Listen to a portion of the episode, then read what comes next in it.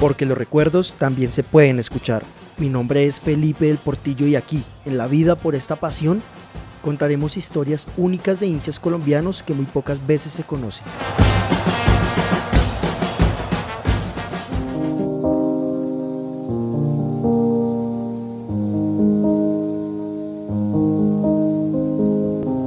De vuelta a la cancha. La pandemia no solo nos arrebató seres queridos, amigos cercanos y hasta conocidos, también nos arrebató momentos, momentos únicos y momentos en donde sentíamos alegría. En mi caso, me apartó de lo que más me gustaba, o de lo que más me gusta de hecho. Me apartó del terreno de juego, de ir a un estadio. Estaba tan acostumbrado de ir al estadio prácticamente cada ocho días, fuese en Bogotá o en la ciudad que fuera de pasar a sentir la emoción en vivo y en directo de ver a los jugadores, de cantar, de gritar, de salir bravo, de salir feliz, pasé a ver los partidos por televisión, en donde por más rabia que me diera perder o por más felicidad que me diera ganar, faltaba algo. Los partidos se tornaban aburridos, muertos prácticamente. No se escuchaban los gritos, los cánticos que pues usualmente estamos acostumbrados a escuchar. Desafortunadamente estuve más de un año y medio encerrado. Bueno, estuvimos sin poder hacer lo que más nos gustaba, o en este caso lo que más me gustaba a mí. Me arrebataron la oportunidad de ir y de sentir en la tribuna esa felicidad, esa alegría de ver a mis amigos, de ver a mi equipo y pues creo que no solo la felicidad mía, sino la felicidad de todos los que estábamos en el estadio. Pasaban los días y todo seguía igual, no daban ni una mínima esperanza para que pudiéramos volver a los estadios. Pero pues poco a poco ya todo se fue como retornando su normalidad, pero a nosotros, los hinchas, los aficionados del fútbol, prácticamente nos dejaron de últimas.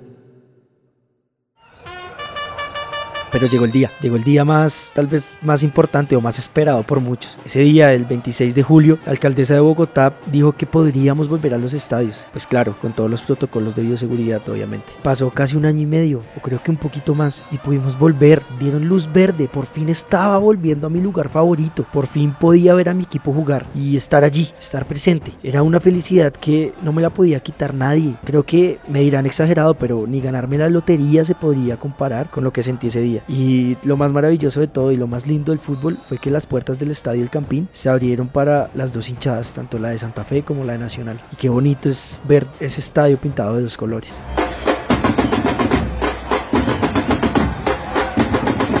Se llegó el momento. Era el primer partido en donde se permitía el ingreso de hinchas al estadio. Ese partido del 3 de agosto del 2021 entre Independiente Santa Fe y Atlético Nacional, creo que no solo quedará para el olvido porque fue regreso de los hinchas, también porque una noche que prometía ser increíble para muchos terminó convirtiéndose prácticamente en un caos total que aunque por más que intento buscarle alguna explicación, no entiendo por qué pasó y ni siquiera por qué sigue pasando.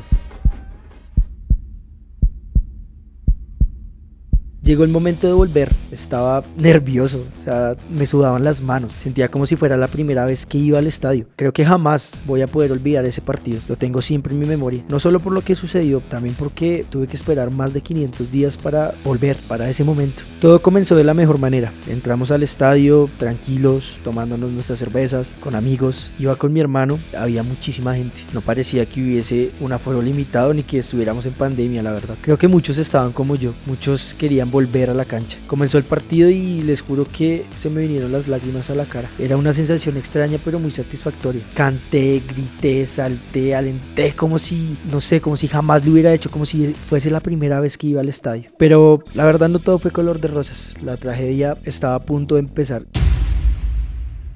Y le digo tragedia porque eso no puede pasar. De un momento a otro pude observar que hinchas del Atlético Nacional que estaban ubicados en la tribuna norte, que se supone que es tribuna familiar, comenzaron a ser arrinconados hacia donde estaba la barra de Nacional. Comenzaron a ser como arrinconados hacia las barandas de la tribuna. Tanto así que las familias que estaban allí, como es tribuna familiar, habían padres con sus hijos y madres con sus hijos, sintieron tanto miedo que empezaron a bajar a los niños a donde estaba la barra, sintiendo ese temor de que les hicieran algo. Entre todos creo que les ayudamos, recibíamos a los niños, pero en ese momento fue tanto el desespero de las familias que estaban allá que muchos hinchas, barristas, no sé, que estaban en donde en la ubicación en donde yo estaba, deciden ayudar, podría decir, pero pues toman la decisión más absurda y se trepan a esta tribuna porque se desató una pelea increíble entre las dos hinchadas dentro de esa tribuna y se salió del control de un momento a otro. Recuerdo que toda la gente gritaba, las mamitas veía mamitas llorando, que pues supongo que por el temor de que no les hicieran nada ni a ellas ni a los niños. También los niños se veían pasar pasmados, se veían que no, no entendían por qué estaba pasando. Después de eso, se desató un topel entre los hinchas de los dos equipos dentro de la tribuna, en donde recuerdo que hubo una golpiza brutal, brutal hacia un hincha de Santa Fe, donde lo dejaron prácticamente inconsciente tirado en el piso. Pese al caos y todo lo que ya estaba sucediendo, lo que ya había sucedido, la barra popular de Independiente Santa Fe, que estaba en la tribuna sur, al otro lado de la cancha, decide invadir el terreno de juego. O sea, se metieron a la cancha. Ahí donde juegan los futbolistas, donde hacen los goles, ahí. Se los juro, fue como ver una de las escenas finales de la película Narnia. No sé si la conoce. Todos los hinchas de Santa Fe atravesando la cancha para llegar a donde estaban sus compañeros siendo agredidos.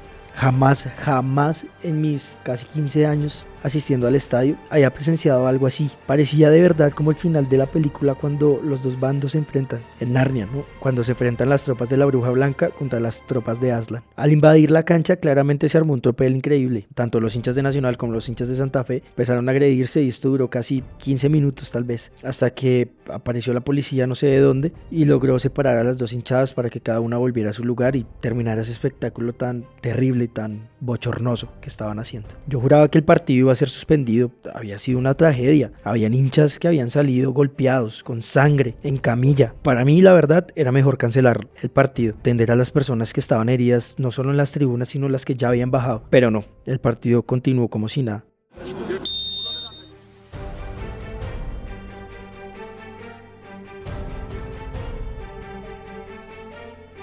El partido terminó casi a las 11 de la noche. Teníamos miedo de salir, la verdad, salir del estadio por todo lo que había pasado. No sabíamos si nos iban a estar esperando o si al contrario los de Nacional iban a, esperar a los de Santa Fe. Pero no, gracias a Dios no, no pasó absolutamente nada a la salida del estadio. Pero pues creo que era lo mínimo, ¿no? Después de todo lo que había pasado adentro. Cabe aclarar que yo no hice parte de las personas que agredieron a los otros hinchas. Primero, para mí eso no es ser hincha, para mí eso no es dar como esa libertad de expresión y de ponerse una camiseta. Así como yo amo ponerme mis prendas alusivas a mi equipo, sé que los demás hinchas también lo aman y yo tengo que respetar. Lo que sí hice y lo acepto fue ayudar a las familias que estaban al lado de mi tribuna, en ayudar a bajar a los niños y lo que necesitaran. Después de todo, lo que no lograba entender era todos los que estábamos allí, estábamos esperando y anhelando el momento de volver a los estadios, porque demostrábamos como si hubiésemos retrocedido y estuviésemos 10 años atrás en donde eran peleas y peleas entre hinchas por doquier. Algo que sí había que dejar claro, tanto la policía como el club local se relajaron con el tema de seguridad. La logística de ese día de inicio a fin fue pésima. No contaban con el personal necesario para cualquier eventualidad, pues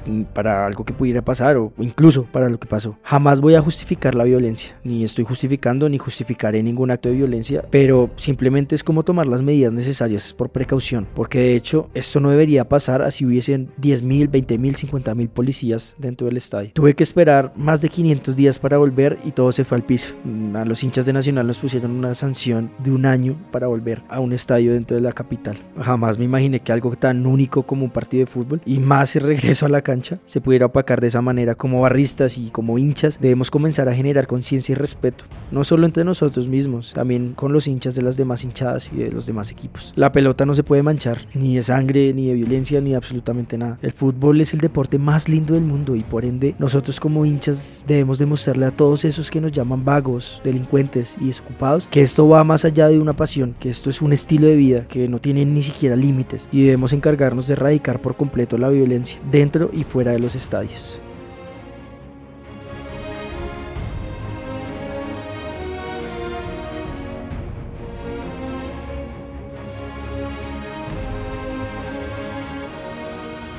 Gracias por llegar hasta aquí y escuchar una historia que muy pocos conocen. Si te gustó este podcast, recuerda compartirlo con tus amigos y familiares para que sigamos abriendo la mente y todos podamos conocer sobre este estilo de vida tan único de los fanáticos del fútbol colombiano.